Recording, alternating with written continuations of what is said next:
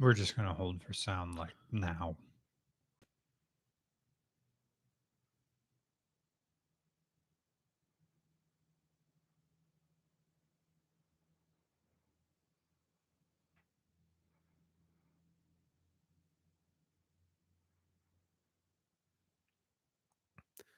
Welcome, everyone, to RCR Podcast number 99, Poison Ivy. I'm Nick. I'm Brian. And I have Poison Ivy. There's your title. Every summer I get it. Every summer I try not to get it. And every summer I get Poison Ivy. Yes, I wash myself. I wash myself before touching my scrotum. And I still get Poison Ivy underneath my toes, in between my testicles. I always get Poison Ivy.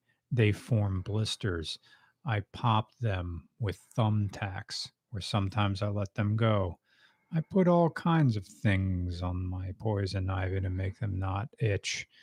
Different salves.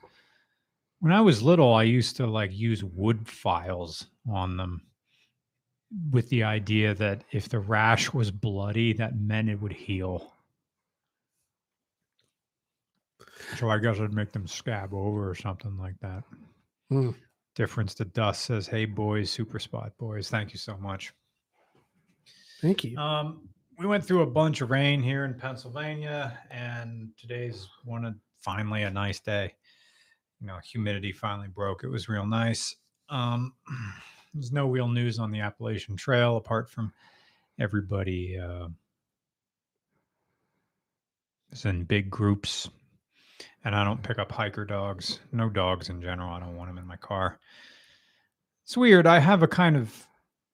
It happened over the past 5 years. I kind of have a fear of dogs. Mm. I don't like being around them. When are they going to get mean? Are they going to knock stuff over? I don't like dog slobber. And I often feel sad when the dog's real friendly and wants my attention, and then I'm bored with the dog. So cats, I don't mind because they just kind of go away after a while.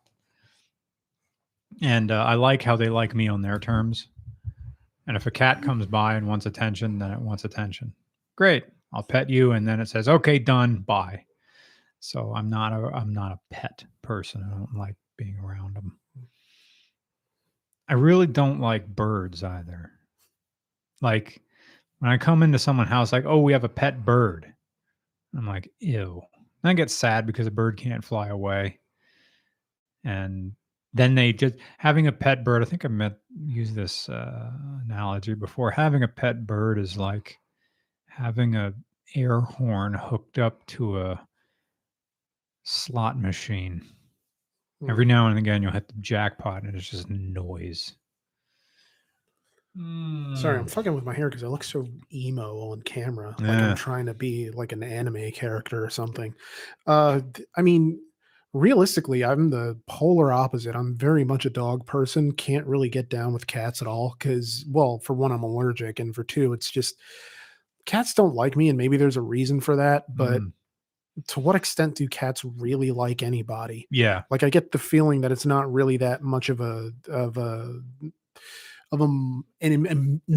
imperative to make a bond with a cat. Yeah. Although for all I know, it's something very much, de rigueur for people who like animals. So, yeah. When we were growing up, we had a dog. It was a dog. And then we had a cat by way of, it came around, we started feeding it and it stayed for 20 years.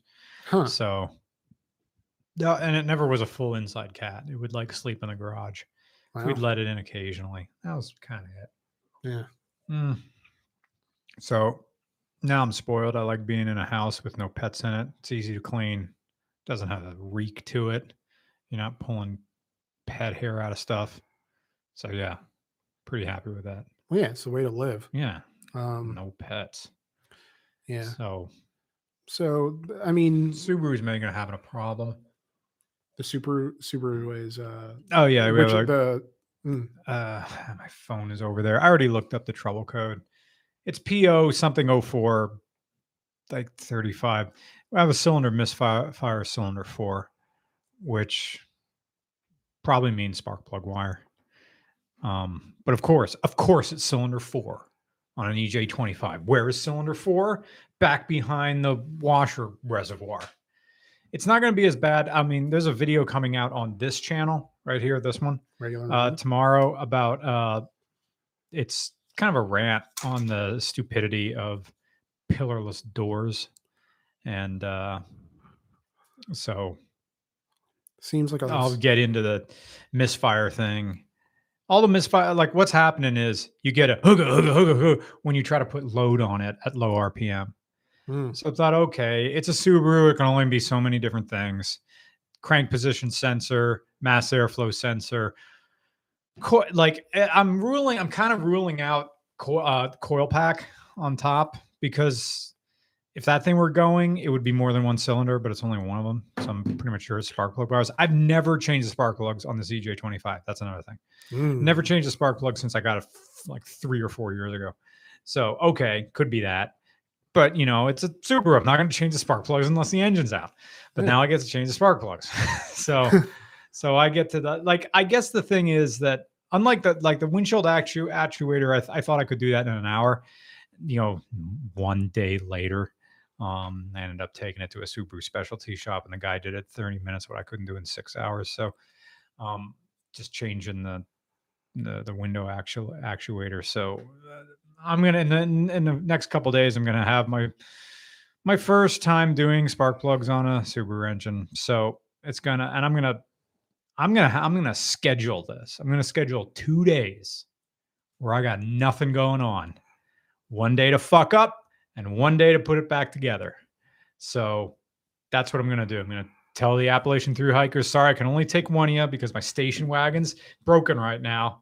And all I got's the sports car with one passenger seat. So that's what I'm going to tell them. So Forrest says, I need to change the number 5 plug on my Ranger every 500 miles. Hot damn. So what's happening to the spark plug?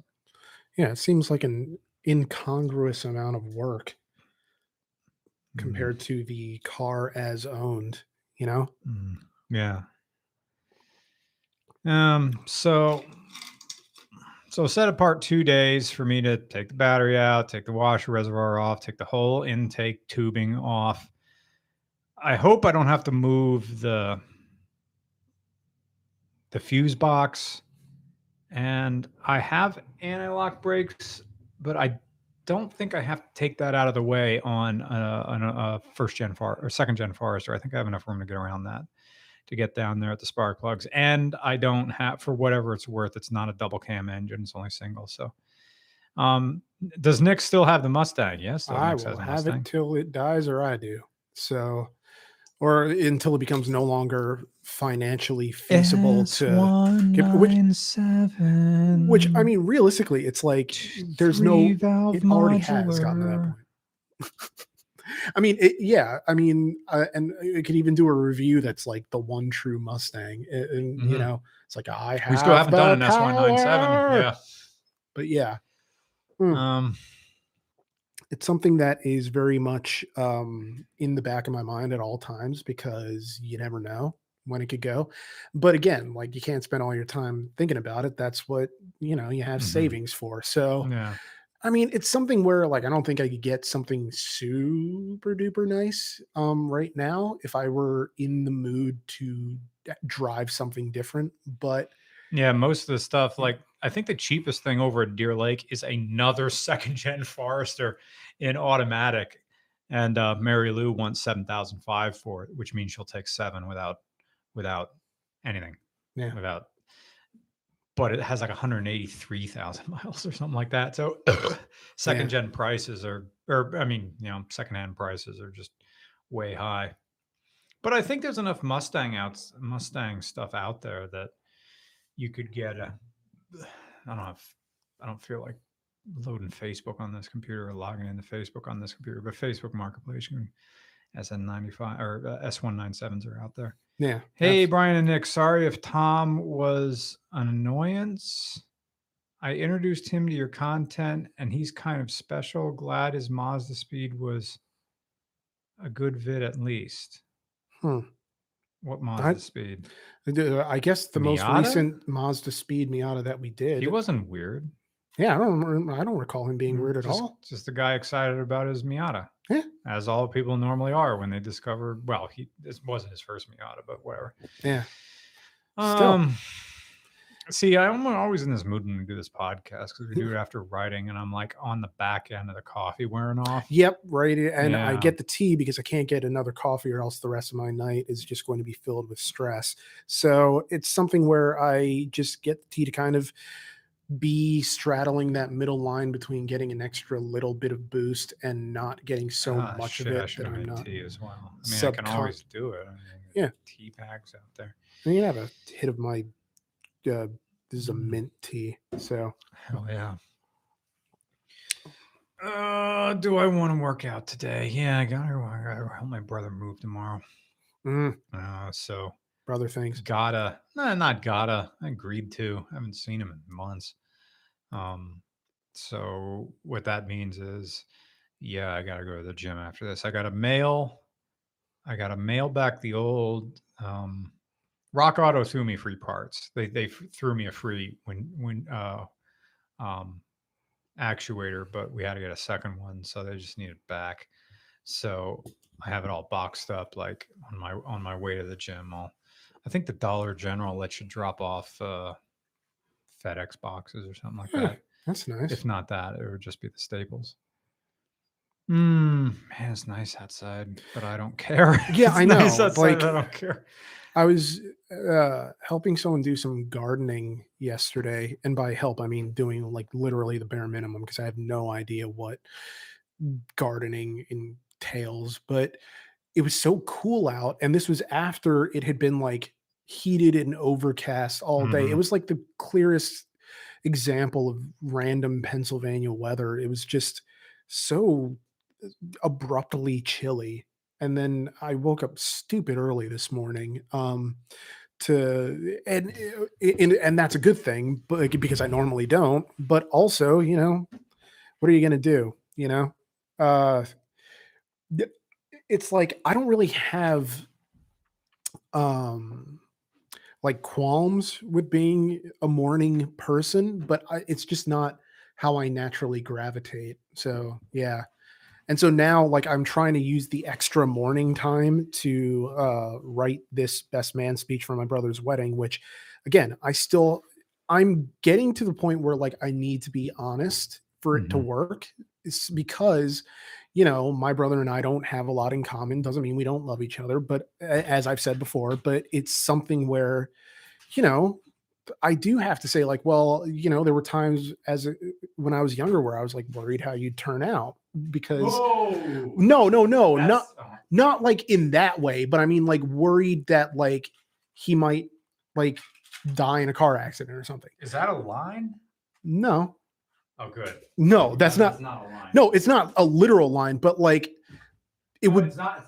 Meaning that's not a line you put in that I put in it. No, because like the sentiment though. Like it's that when we were young, I used to worry about you a lot, or I used to want to like look out for you a lot because I was worried that, you know, bad things would happen to you. It's kind of how I feel about my nephew. You know, it's even though I'm only like 14, 15 months older than he is, like I have always felt like this, you know, avuncular relationship to him to where I always wanted to make sure that like bad things didn't happen, but then you also have to realize that after a certain point, you can't prevent bad things from happening to someone. That's not within your power, and you have to recognize your own limitations. So when I say I was worried about how he would turn out, I don't mean like he would be in jail or anything. I just mean that like I would worry that, I don't know, like that he would be a person who, you know, would find himself having a rough time of life, you know, because things, and really those were the types of worries that I should have been having about myself because I wasn't as naturally gregarious as he was and still is, you know, I won't say friends didn't come as easily, but it's not the same as having that sort of effortless confidence, you know? Yeah. And I've always admired that about my brother, because he's always had this sort of confidence about him. And he's always been very much of a go-getter, you know? And I've really admired that too, because I don't have that natural inclination towards wanting to make things happen. I mean, I suppose I have it a bit now over the time with RCR, which has really helped, but in a general sense, like, I would just want to talk about how, you know, I'm glad to see that, you know, you're doing well and that, but like, obviously something that's more substantial than just being like, you know, hey, I'm glad, you know, bad things such as they were, like, didn't really happen to you in the way that I feared. I would want to say something more along the lines of, I mean, you turned out to be a better man than even I expected you to, which again, though, it's like a backhanded compliment, because I did like think he would turn out well. It's just, I've always had this fear in my back that he wouldn't, or back in my head. And so it's just strange. I don't know. Yeah, it's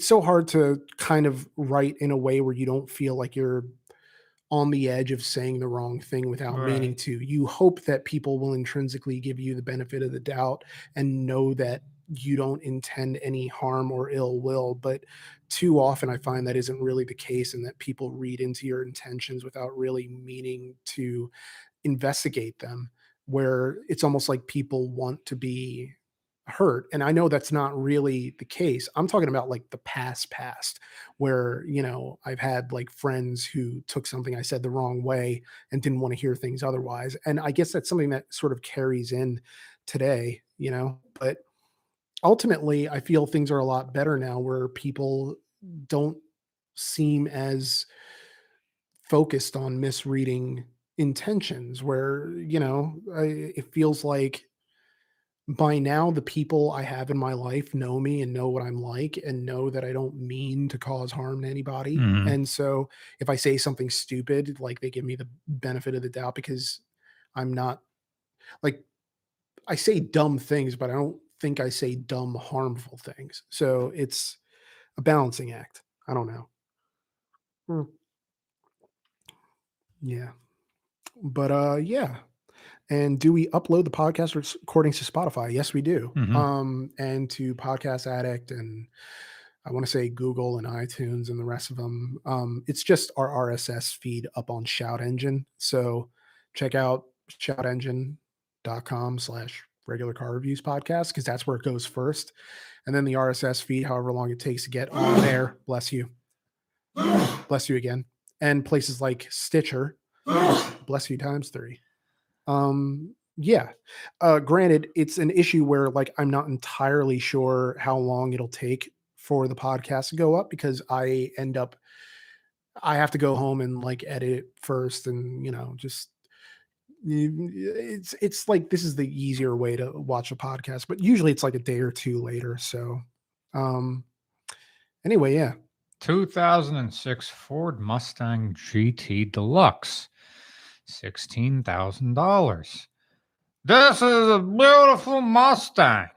If you're a collector or someone looking for a reliable and fast and overall highly rated vehicle, or you just wanted a Mustang, this is for you. This has only 44,000 miles on it and has been upgraded with a new exhaust and brand new Michelin Pilot tires and new throttle body, and has been tuned with a Barma tuner that will be included. Also, an upgraded sound system. Come see for yourself and make an offer. Do not contact me with unsolicited services or offer. You're in where? You're in Jersey. There's no phone number here. Oh, that's sketch. Unless it's under contact. Yes, I'm a human. Oh, but first you got to pick out the. Pick each collector's container car. That's one. That's one. That's technically a truck, but maybe it would be to verify. And now we got his name's Mike. And there's no phone number. So you got to go through the email thing on Craigslist. And on general principle, I don't have Facebook on my phone. Smart man. That's a scam right there. Here's a 2012 with the 5.0. You want this one, you'll be learning stick. And why has the airbag deployed? Yeah. Yeah. Give me the vehicle history report. Oh, yeah, it's been fucked up. Yep. Oh, he had before. Yeah, like in the oh, okay. Yeah, all of them were shots from behind, and I didn't quite notice that until I saw the front has been smashed in. That's $25,000. You don't want a convertible. No, I don't. Because I don't even drive with the windows down. That's not really appealing to me because the noise. Like, it's loud enough inside the Mustang. Okay, that's another $10,000. I have a 2009 Ford Mustang GT 5-speed. It's a V8 with an aftermarket exhaust. Very powerful car, super fun to drive. Comes with a moonroof. Very clean. $10,000. Why do they all want $10,000?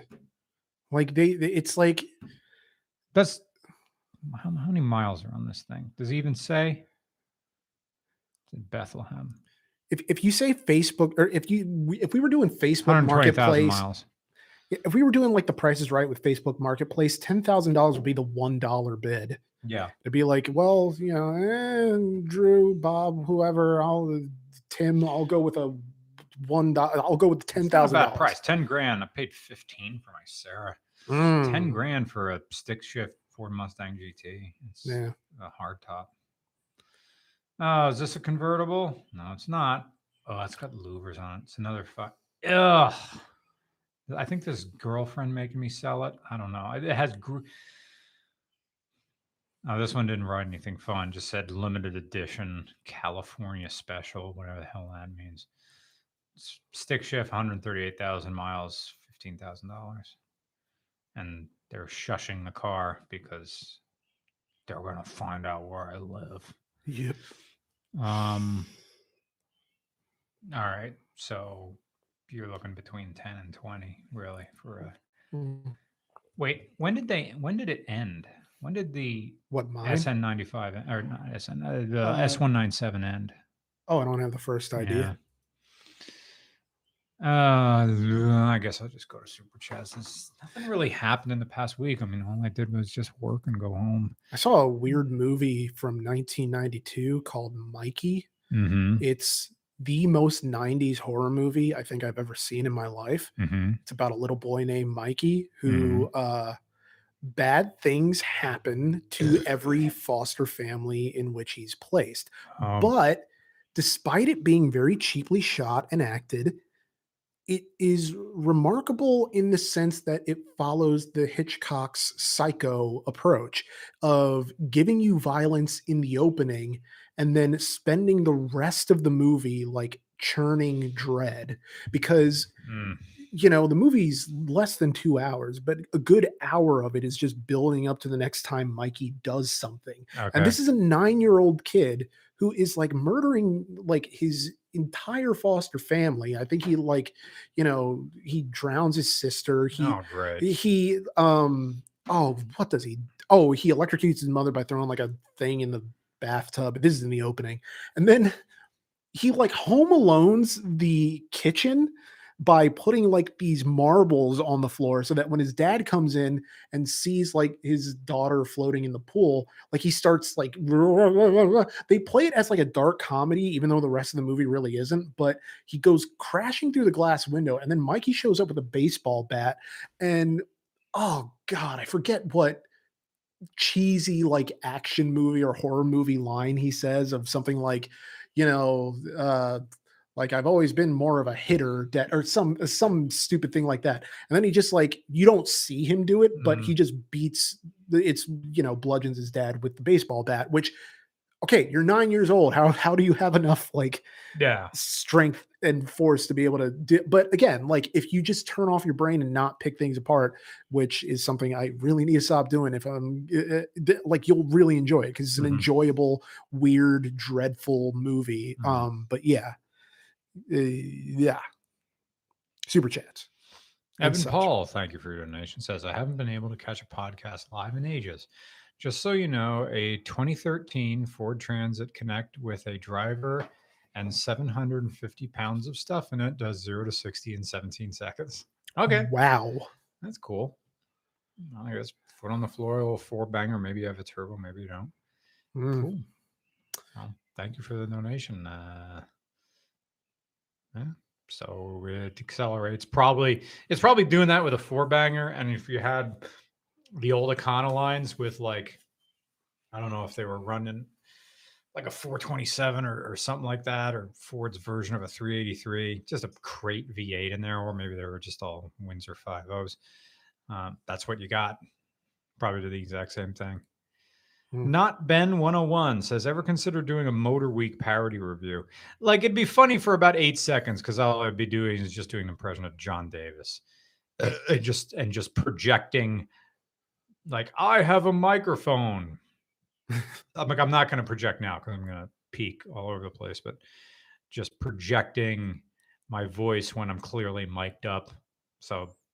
But that's it. But John Davis has been in the game since, like, I think, like 879 or something like that. Hot damn. Yeah. Ambient whooshing. Thank you for your donation. Yo, sour grapes turn juicy as fuck. This guy just got a Lake Chalet agreement signed. Hey, yo, feels goof at 39, pushing 40. Engaged 1 month ago. Congratulations. Congratulations. Yeah. To be honest, before the engage thing, I have no idea what he's talking about. Yeah. I guess he's accumulating the talismans of a civilized life. Let me know what it feels like. Yeah. WJB says, this is my first super chat. Well done. And this is my first time reading your first super chat. Ooh, who's pulling up? I don't know. Yeah.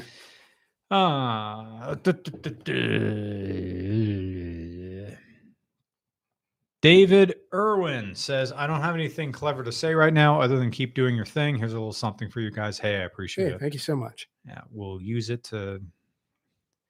I don't know any places I want to drive, but now that the Sarah, like Bruce said, don't worry about the noise it's making, just drive it. I want to drive it really far. Yeah. Because now after doing all those back extensions, my back doesn't hurt when I drive the car anymore. So now that saved me a bunch of money by no longer having to get the seats like repacked with foam.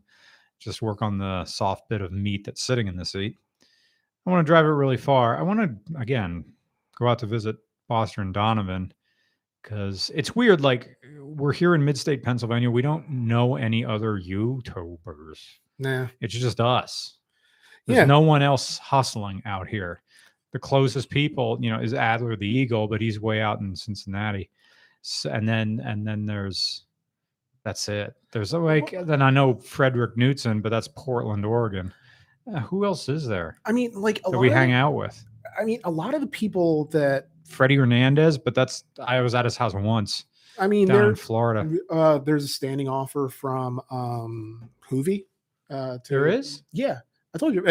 I told you about it on the podcast too. I forget which number. But when I asked him to be in the Christmas music video, he's like, yeah, sure. And if you guys are ever in blah, blah, blah, just consider. Where does he live? I don't remember. I don't know where Ruby lives. Wait, if he's out there with Car Wizard, does he live in Kansas? It's somewhere like that's not California. Okay. Because I feel like people in the chat are probably saying he lives in Kansas. Does he live in Omaha? Yeah.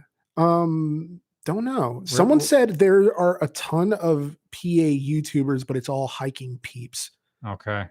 Which I mean might be an on-brand type thing, but yeah.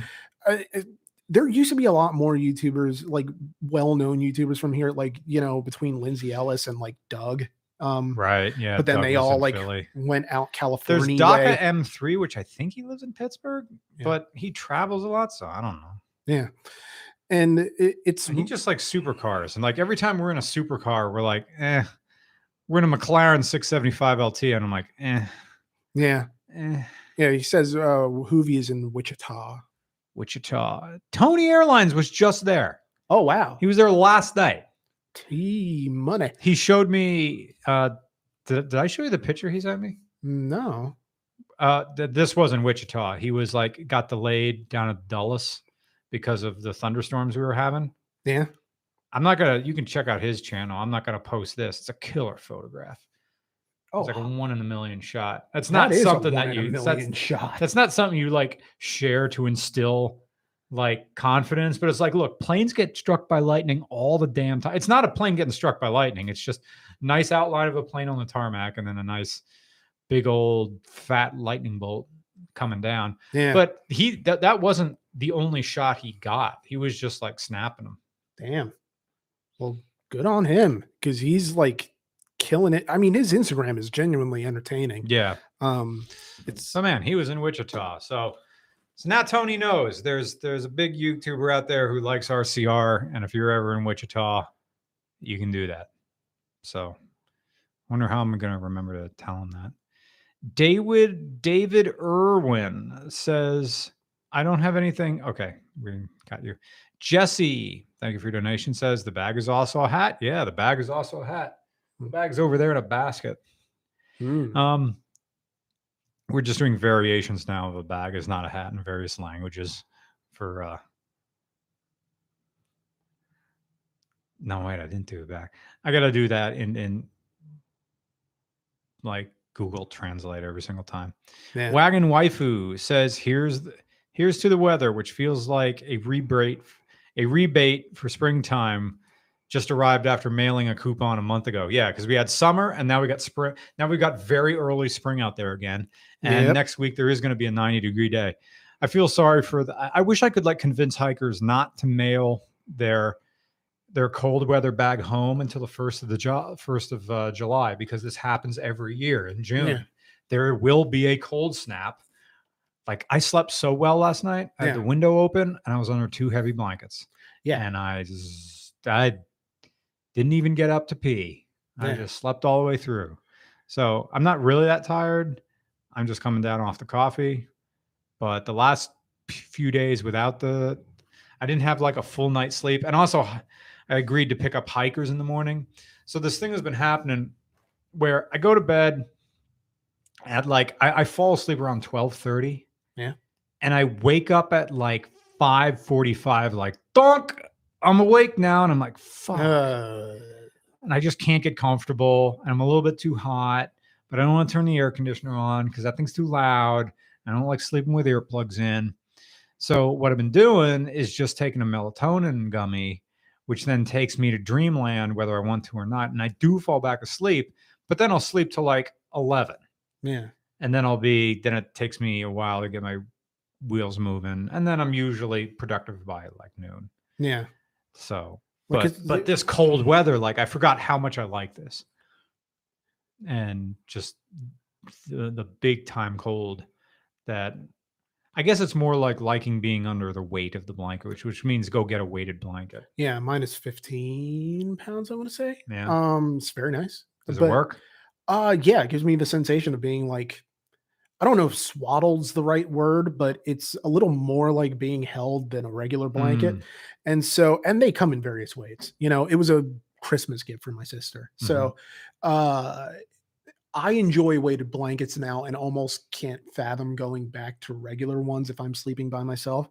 And so it's very nice to kind of just have that as an option, but also, I don't know, like a lot of it is like once the summer rolls around, you kind of have to like put it away and just not have it nearby because it just, I don't know, it reacts to like body heat and just makes everything stuffier, and you can't even use it as like a sheet you can lay on the bed. You know what I mean? It's like you just get all hot and stuffy. But that's always been like the summer problem, that there is no, I can't think of a time in summer where I went inside and it wasn't somehow worse than outside, because it's just how it is in around here. But yeah, it's for the most part, I just, you know, wish that it felt more like autumn all the time, because I freaking love autumn. That's like my favorite season.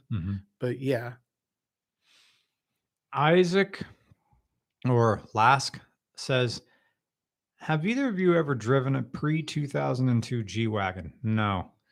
I've been restoring a 1998 G320, and I think they're great daily drivers and trail rigs for their price today. I wholeheartedly disagree with you because of Jarl Toyota. Have you heard about this thing called a 4Runner? Fjord Runner? Yeah, you go down the thing. Someone posted like this clip of angry beavers or something like that, and they just had these like Swedish guys in them, but the video just says like the Nords in Skyrim, and it's just like, I don't want to get pulled, can't play it, but you get it. It's just that. So yeah, I disagree with you. I mean, I suppose it looked cool. Again, Mercedes, they never really entered my sphere, so I have no real feelings for them. Which is going to mean when we finally do like more Mercedes, it's like I just don't care about this brand at all. What does this mean? Anyway, where would be our SSR, weather rebate, G-Wagons, Neil Burrow. Hello, Neil. Thank you for the donation.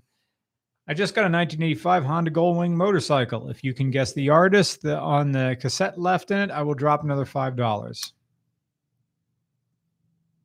You guess and I'll guess. Phil Collins, no jacket required. I want to say Billy Ocean. Nice. It's probably going to be Billy, closer to Billy Ocean. Is it? We'll find out. Yeah. Tell me if either of us got it. Ray Duplantier.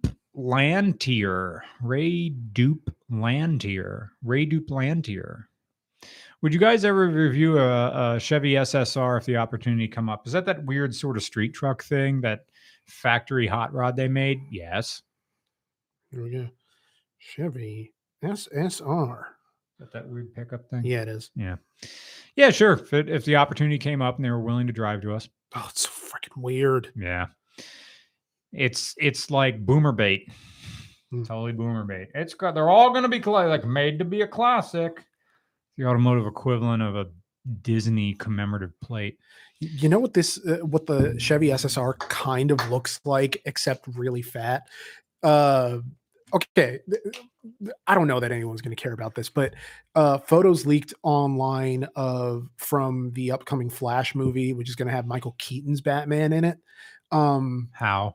Because they're doing like Flashpoint, which is like, I guess they're doing Flashpoint, where Barry messes with the timeline, and now there are a bunch of different timelines, and I guess Batman 89 is in it. So like Batman has a Mercedes, and it looks like that. Like it's a really weird, it's like this Mercedes cabriolet thing that's just, I mean, I know that it wasn't exclusively for the movie. I actually have a picture of it that I can show you, but it's basically, I don't know how to, here we go, this thing. Huh. Yeah. It's like, why? But I don't know. It's the Batman. And that's a car from 89? No, it's because like Keaton's Batman is still around and kicking in the present day. I guess he's just not really doing it anymore. So I guess he's. Oh, so are they going to get Michael Keaton as an aged Batman? Oh yeah, here he is on set. Hell yeah. He doesn't look like he's aged a day. And he's like he's got white hair. Well, he's got white hair, but I mean like he looks the same. He's like Matthew McConaughey old. Yeah. Yeah. That's a good way of putting it. Yeah. Joseph Barney says, I got my first car this January, a 2001 Suzuki Swift, which is or a Geo Chevy Metro. If you're ever in the West Coast, Rocky Mountains, I've submitted it and I'm up for a trip. Oh, thanks. Yeah, I don't know when we'll be on the West Coast ever. I don't know when we're going to go to a different part of Pennsylvania, apart from going to Oshkosh at the end of next month. So, oh yeah, I think I was going to go to Lancaster on Friday because there's a guy who was at the car meet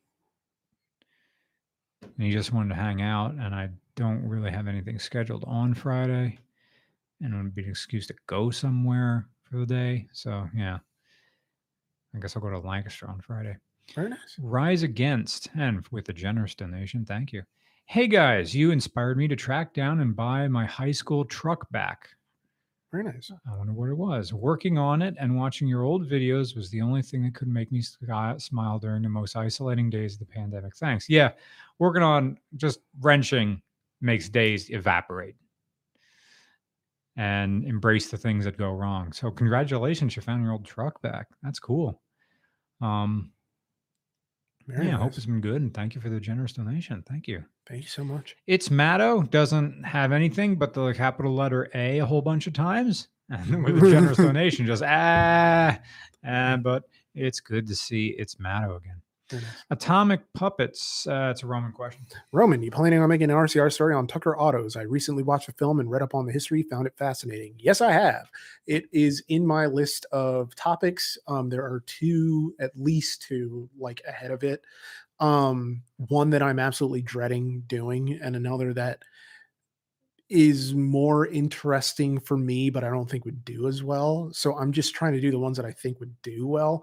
And I know that like Group B rally needs to be on there somewhere, but like, because I feel like it would do well and it would probably be interesting, but also like talking about motorsport is weird to me because I don't know anything about it. So every time I do an RCR story that has a motorsport aspect to it, it's me learning new information about it, but also kind of realizing how far out of my depth I am. And this is something I've talked about before with kind of, the Mickey Thompson video where, a lot of it was motorsport related. And there's no real way to talk about most automotive companies without talking about like motorsport. So even like AMC and whatnot had to have a section about motorsport, which probably was like, if I could go back and do it again, I'd probably expand on it a little more, but that video was already over 2 hours long and I was not rushing to get it done, but there was a point in time where I was just like, it was very overwhelming, but not in the way that actually motivates me. So yeah, it's just something where I guess I'm going to, like, the great thing about these RCR story videos is that I'm never going to run out of topics because there are still so many things and so many great recommendations that people keep offering me. And so I feel like my cup runneth over all the time.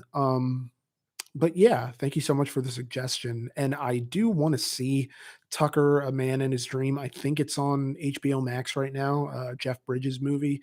I just love that era of filmmaking where it's like a 90s or 80s movie, but it takes place in like the 1940s, like the Rocketeer, like Art Deco all over the place. I freaking love Art Deco and I love that time period. And well, I shouldn't say I love the time period because it's like embroiled in war, but still it's something where I just have a lot of admiration for the art design of that period. And also the style of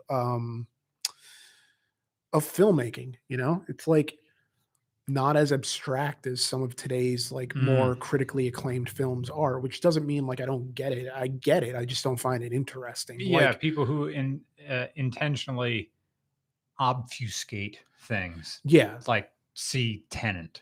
Yeah, Tenet. I don't know that I'm supposed to like about a director who thinks he's above his own audience. Yeah, no, that's Christopher Nolan is just like, oh. I mean, I don't mind a director masturbating for our benefit, I just have a problem. I don't mind the director jerking off in front of me.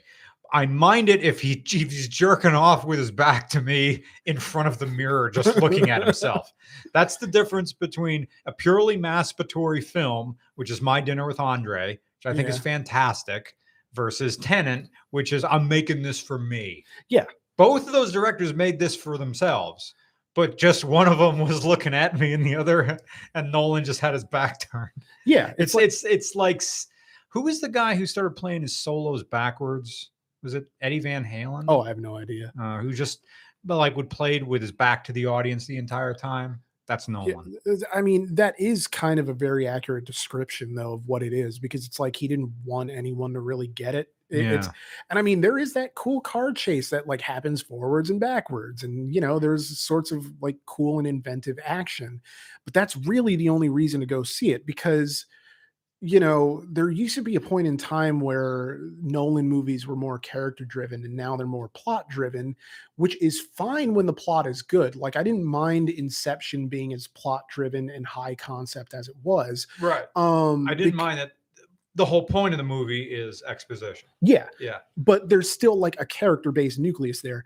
With Tenet, it's like there's almost nothing to really like sink your teeth in as far as character goes, because it's so heavily reliant on explaining this world and having you marvel at it. Yeah. And I know there are some people who are like, oh, but it's so like interesting, you know, the bonds that are for, I'm like, no, like the protagonist is named like the protagonist. Like, yeah.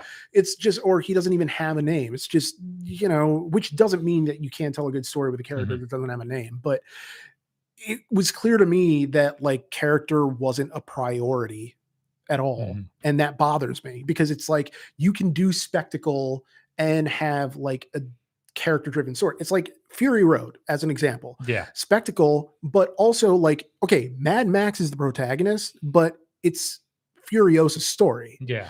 And that's interesting, because it's like, you know, he's almost, I won't say a passive observer, but he is like the through line or that guides us through the story. And so I really like enjoy that movie and have always like over time more than any other Mad Max movie, because I felt like it was more grounded in an actual story while still delivering like an insane spectacle. Yeah. That, I mean, honestly, I've seen it on television and it's not the same as when we were in the theater, and obviously how could it be, but still it's spectacle to the nth degree, which is great, you know. Yeah. And don't be afraid to keep the arc of the characters simple. Yeah. Because like in Fury Road, almost every character had an arc except for, well, no, the many mothers, they were just there to, I mean, they kind of like realize that, like, well, I mean, their whole idea is that they're trying to like get away from, you know, men. Yeah, basically. Yeah. Yeah, they were kind of like singular characters, as was Immortan Joe and like the dumber son that was like kind of looked like The Rock, but didn't. Yeah. Played by ex-wrestler Nathan Jones, the Colossus of Boggo Road. Whoa, I didn't know that. Yeah, he's been in like so many things as just like the nameless giant who's there to like mess things up. I almost feel like that, you know, that one character in the video game Final Fight who is very clearly Andre the Giant. Okay. It's like he's that in every movie he's in. Gotcha. But yeah. Yeah, I feel like a simple arc also works, because like the Carl Urban's Dread. Yeah. Because all that really happens is Dread calls Anderson at one point and stops calling him Rookie. Yeah. Like, this is the most intense day of Anderson's life, but for Dread, it's Tuesday. Yeah. Basically, yeah. Dread is there as sort of a foil for the partner to facilitate her like development and growth and everything. And because he has such a strong, like steadfast characterization of lawfulness and morality, like his version of it anyway, he ends up being like very implacable in that regard, but it works for the purposes of the story. Yeah. And you watch him cracking just a little bit. Yeah. She's a pass. Yeah.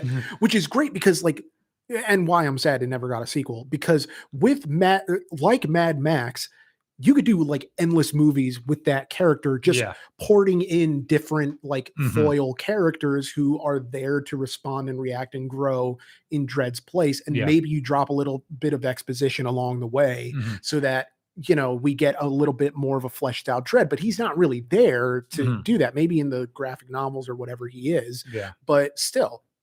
Eh. Good question.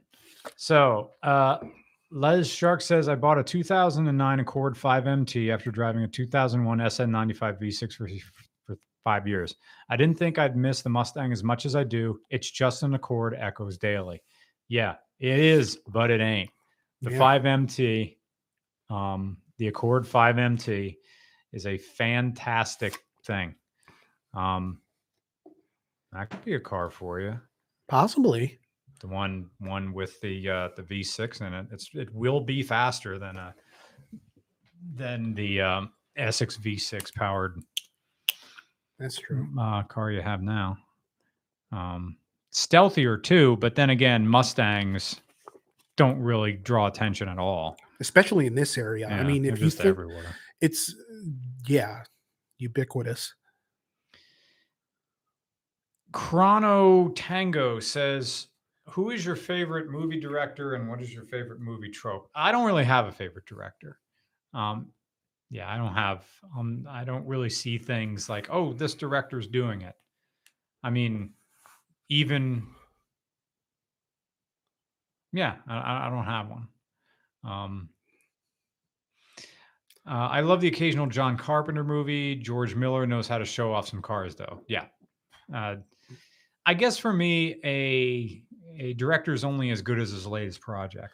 Yeah. Well, I mean, but there's also, you know, a very long dramatic arc in terms of the films that a director makes. So that, I mean, like who had a better 1993 than Steven Spielberg? Right. Between Schindler's List and Jurassic Park. But like, if you value different things in your art, you know, there are people who like Quentin Tarantino above everybody, and I can understand the argument. But for me, it's like his past couple of films, couple of films just haven't done it for me. So yeah, and I agree about Grindhouse. Like, well, his half of it anyway. Like Planet Terror was all right, but Death Proof was also like, you know, it was like you were mentioning with Nolan. It's like he's whacking off with his back to you in front of a mirror. Yeah. It's like except like the mirror also has like a photograph of feet inside the it's just, you know, which, hey, it's fine advocating, whatever. Yeah. But it's something where for me, I like older films. And I know that sounds like super pretentious. But I don't necessarily mean like old. I mean, in some cases, right, yes. Genre noir. There you go. There's my cop out answer. Yeah. Genre noir. I like Wyler. I like John Ford because Hal Green with his My Valley is an amazing movie. And then like when you get up into Peter Weir, like just for The Truman Show and Master and Commander, right? By themselves. But yeah, there's like a lot to. Who directed Gettysburg? Don't recall. I want to say because it was a PBS funded thing. Yeah. It's so weird. This is going to bug me. I got to find it. All right. It. Very legal. Very cool. Says thoughts on the Pacific Crest Trail. I work near the furthest north road of it, Harts Pass, Washington, where a couple in their 70s host campers and give through hikers warm drinks, hoping to buy the 89 Suburban they use. Why do you want theirs? It's just going to be soaked in hiker stank. Buy the cleanest 89 Suburban you can find. This one, theirs is going to be used up. Ronald F. Maxwell was the answer. Yeah, I don't know who it is. Yeah, I don't ever know. Good question. Christian Merzacco. Yeah, Merzacco. Wow. Merzacco. Hello from Rochester. The first car was a hand-me-down 2012 automatic Nissan Versa with 180,000 miles rotting in a barn because of CVT. Yeah, Yeah. Oh, they find out that their $5,000 car needs a $4,000 transmission. So there it sits. Yep. Sounds like a CVT, yeah. Which unfortunately you can't really rebuild a CVT. You just got to get a new one. So that's a thing. Yeah. I mean, it's not even something that Subaru with their metal bands, you know, there was some guy at Bruce's who had one of the CVT Imprezas. He just drove it all the time. And it already had 200,000 miles and need a new CV, need just a whole new transmission. Take out the old one, put a new one in. There is no rebuilding it. There is no getting around it. You just need a new one. So yeah, I can see why people just give up on cars like that. The CVTs are a bit throwaway, but they kind of have to be. It's not like a torque converter you can replace, and certainly it's not like a manual where as long as you're fine to the gears, they're not going to shred. And you just need a new clutch every maybe once in the car's life, as long as you're kind to it. Yeah, sounds right. Thanks for the donation. Italian Ice 678. Thank you for the donation. Says, I wish I had a valid car question, but you guys rock anyways. You rock for watching and allowing us to have an easy job. Thank you. James Evan from New Zealand. Hi from New Zealand. Oh, I wish I was back. Don't we all? I love your videos. I currently drive a 1996 XH Falcon Ute, the last of the monocoque chassis that Ford made, and a stick shift 1998 Ford Mondeo S24 with a 2.5 liter V6. They're both great fun. Yep. Never drove a Falcon Ute. I drove that one true Falcon down there. Mm. And I missed that time just driving along the beach. And I had this one video of that I made for myself of the point of view on that motorcycle riding along that beach. It wasn't near Piha. It was near someplace else. And I set it to Montego Bay by Bobby Bloom. And yeah, like some of my favorite memories of New Zealand was just motorcycle riding.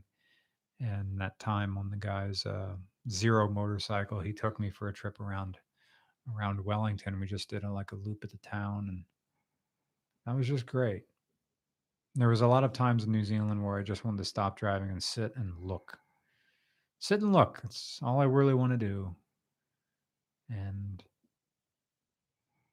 take comfort that things are safe here, which is a hard-earned emotion to the landscape.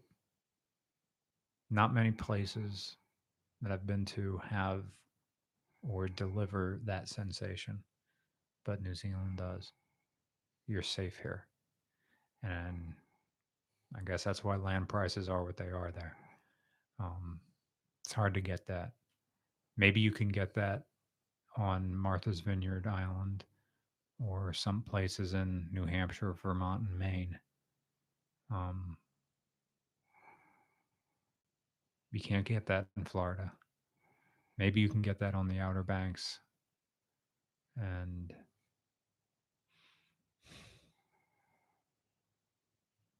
still haven't gone to Lake Superior yet. That's a place I'd like to see.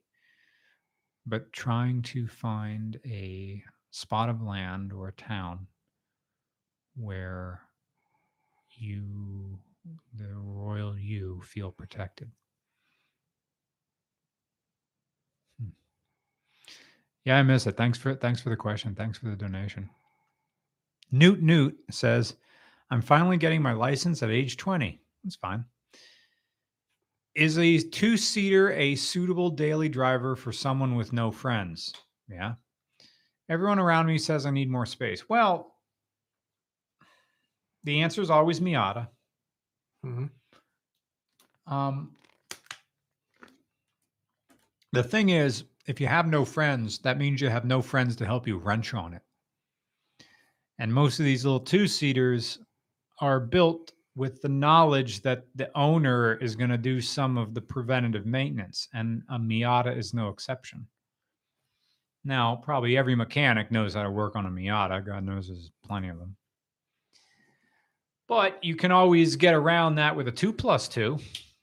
I mean, your insurance is going to be higher. That's why they make 2+2 cars. Those two back seats, Even my Sarah's like that. Forget about those back seats. I drive with the back seats folded down in that car. Most of the people I know with older Mustangs just drive with the seats folded down. They're useless. Don't use them. So I can see their argument. But it would behoove you to look at 2+2 coupes because you may save more on insurance that way. But again, Miata is always the answer.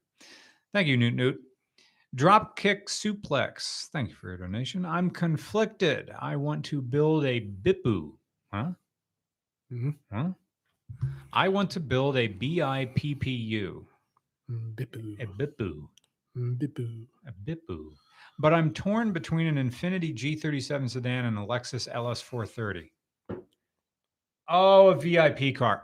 Okay. Well, then, well, yeah, Yarl Toyota, do the Lexus. Yeah, the Infiniti is just going to look like, you do that, you're going to, Infiniti G37 is trash class. Don't get one of those. Get the Lexus LS430. You will be happier. If you have any suggestion at all would tip the scale, let me know. Yeah, the Lexus already is luxurious. An Infiniti G37 is just going to feel like a shitty nail salon inside when you're done gluing all that plastic crap. At least a Lexus, you're starting out with a base that's good. You could even buy a Toyota Celsior off of like Japanese Classics or anything else, or probably less than what it costs to buy a super clean Lexus LS400 or a 400 series. Yeah, those are my suggestions. Bob says, so what brands do you care about? Like what in general? Yeah, I mean, as far as potato chips go, I guess I'm kind of a Lay's man, but I don't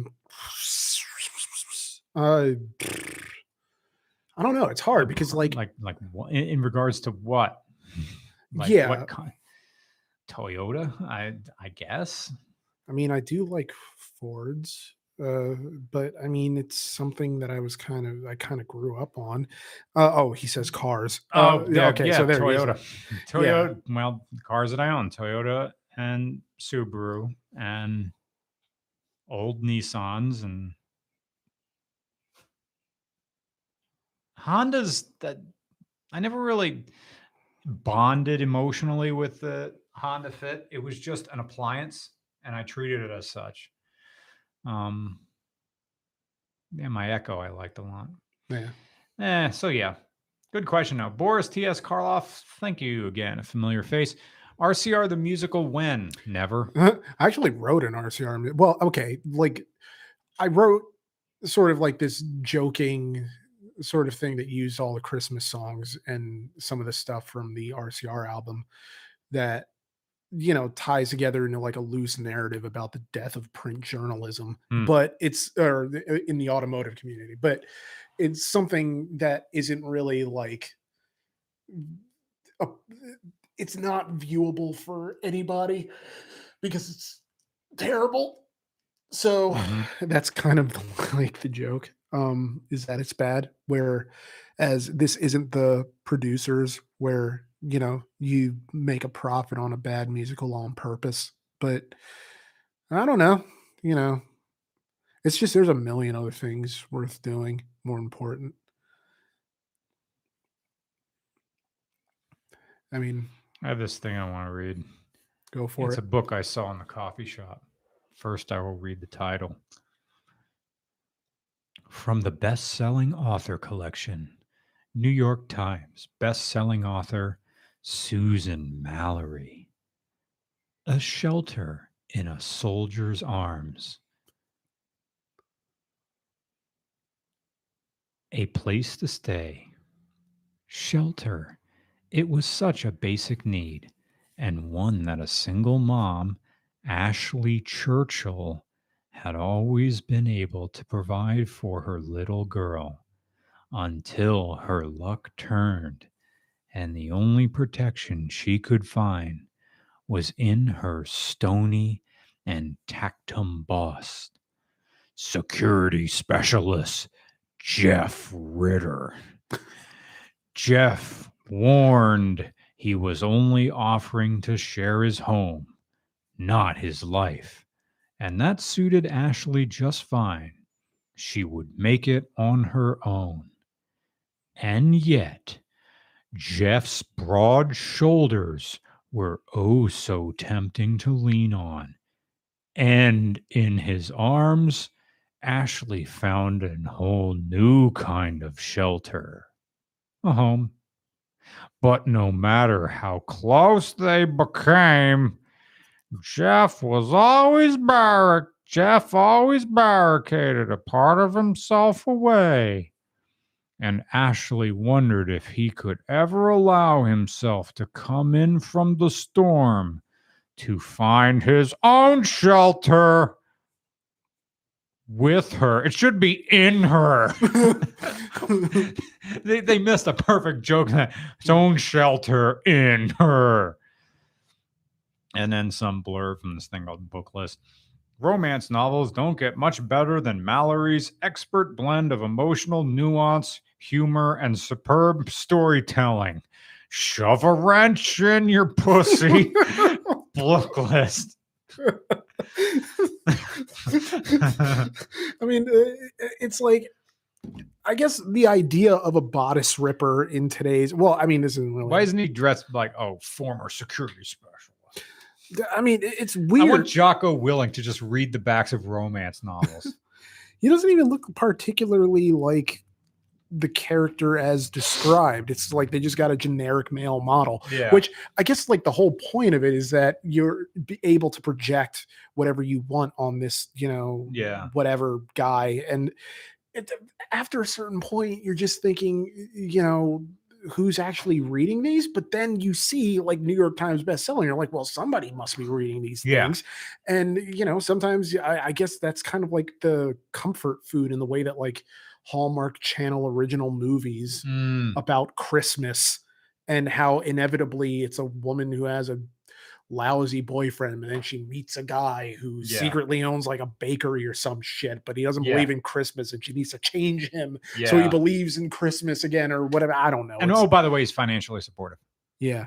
Oh, yeah. Well, of course. Yeah. Yeah. That was Christian R says, Mr. Regular, I recently bought a 2003 Forester for cheap. Any advice on the interior cleaning and head gaskets?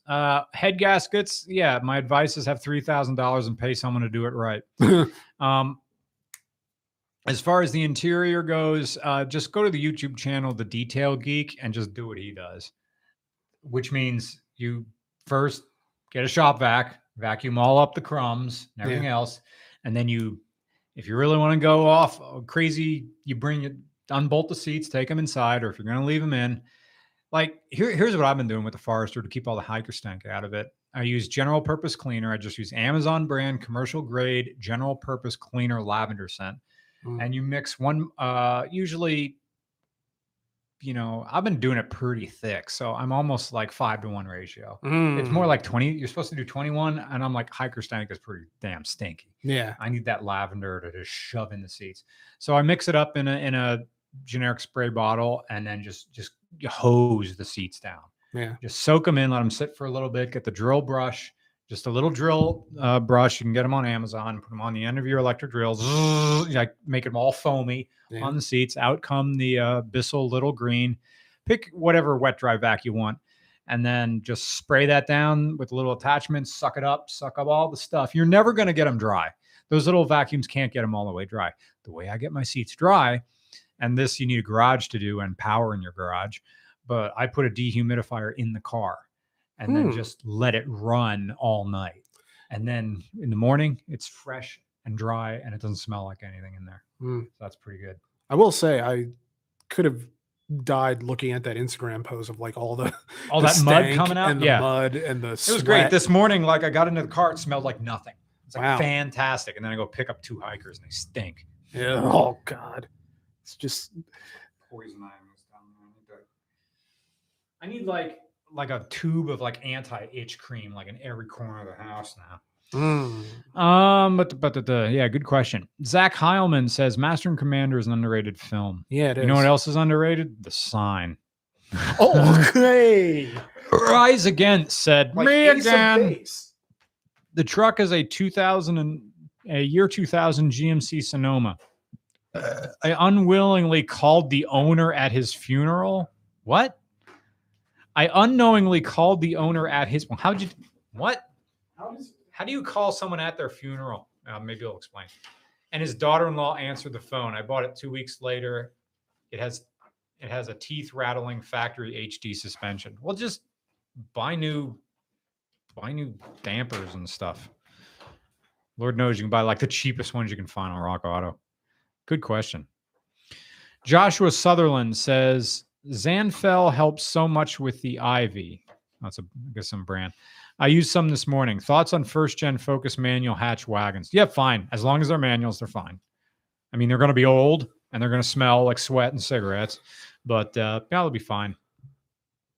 I think they're fine cars. I got to drop off the old actuator, and then I got to go to the gym. Yep. Grayscale Griff says, with the increasing prices of early Miatas, at what point does the Miata is always the answer stop being true? I don't know. Maybe not within our lifetime. And what car will replace it? Probably the next Miata. See, there's so many Miatas. Yes, they're increasing now because a rising tide raises all prices of used cars. But there's so many that there will always be someone buying and selling. So, yeah, because right now, probably the ones to buy are the third gens, the ones that I hate. But they're still Miatas and they're still going to be fun. So that's where you are. Mm. I don't think not within our lifetime will they stop being the answer. So yeah, the answer is no. And thank you for the donation. And also thank you, John Cannon. No question, but thank you. Thank you for gas money. Boris T.S. Karloff. Again, thank you so much. Read some weather, please. Okay. Let's see what the weather's going to be doing today and tomorrow. Or read vintage weather from 20 years ago. I mean, this winter was 25 years since the infamous storm of 96. Nice. Or the blizzard of 96. Where like no one had school for like a week or two. Wednesday, 23rd, Wednesday night.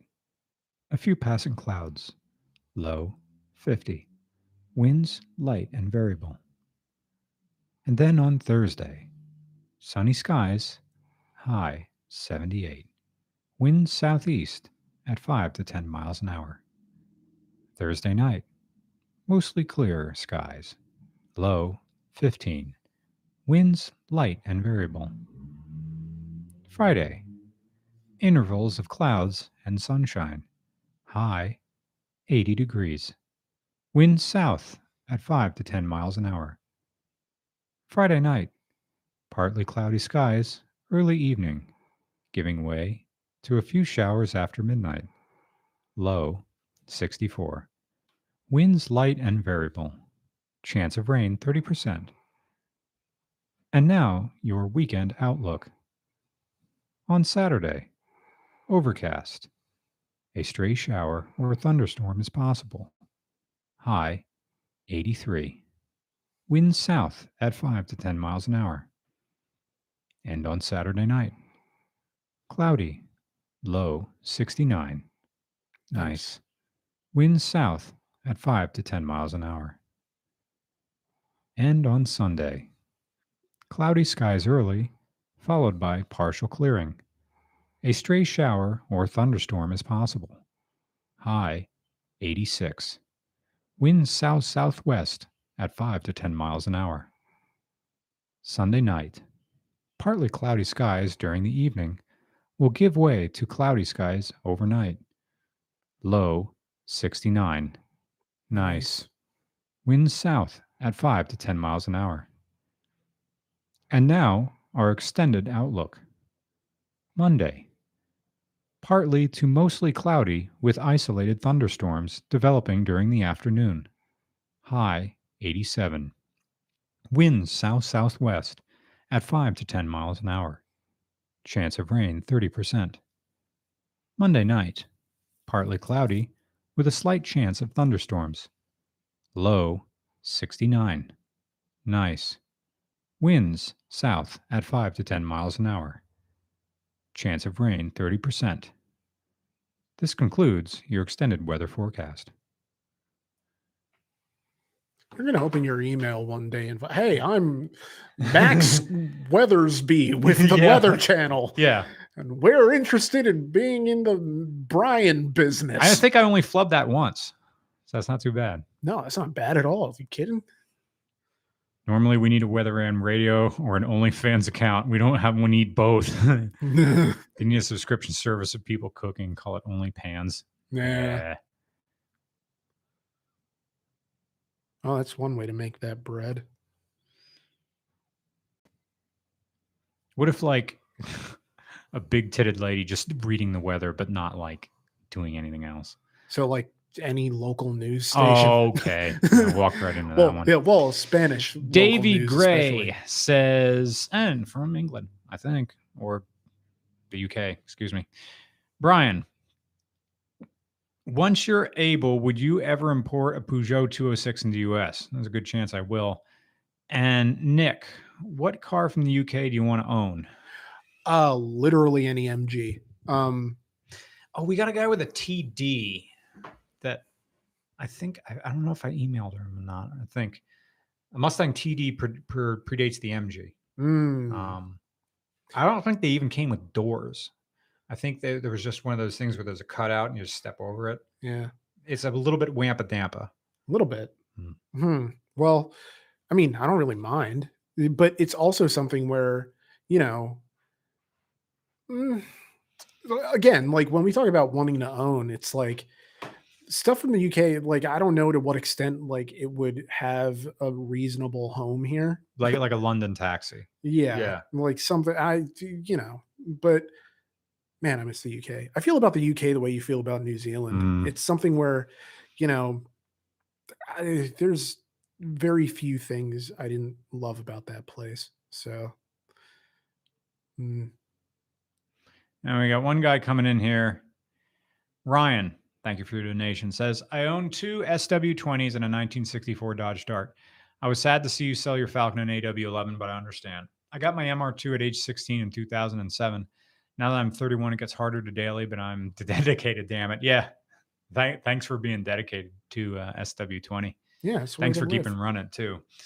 It's going to be harder and harder. So the more knowledge you gain by being able to repair an MR2, the more lucrative your knowledge is going to be, because there's not many people who can work on those cars anymore.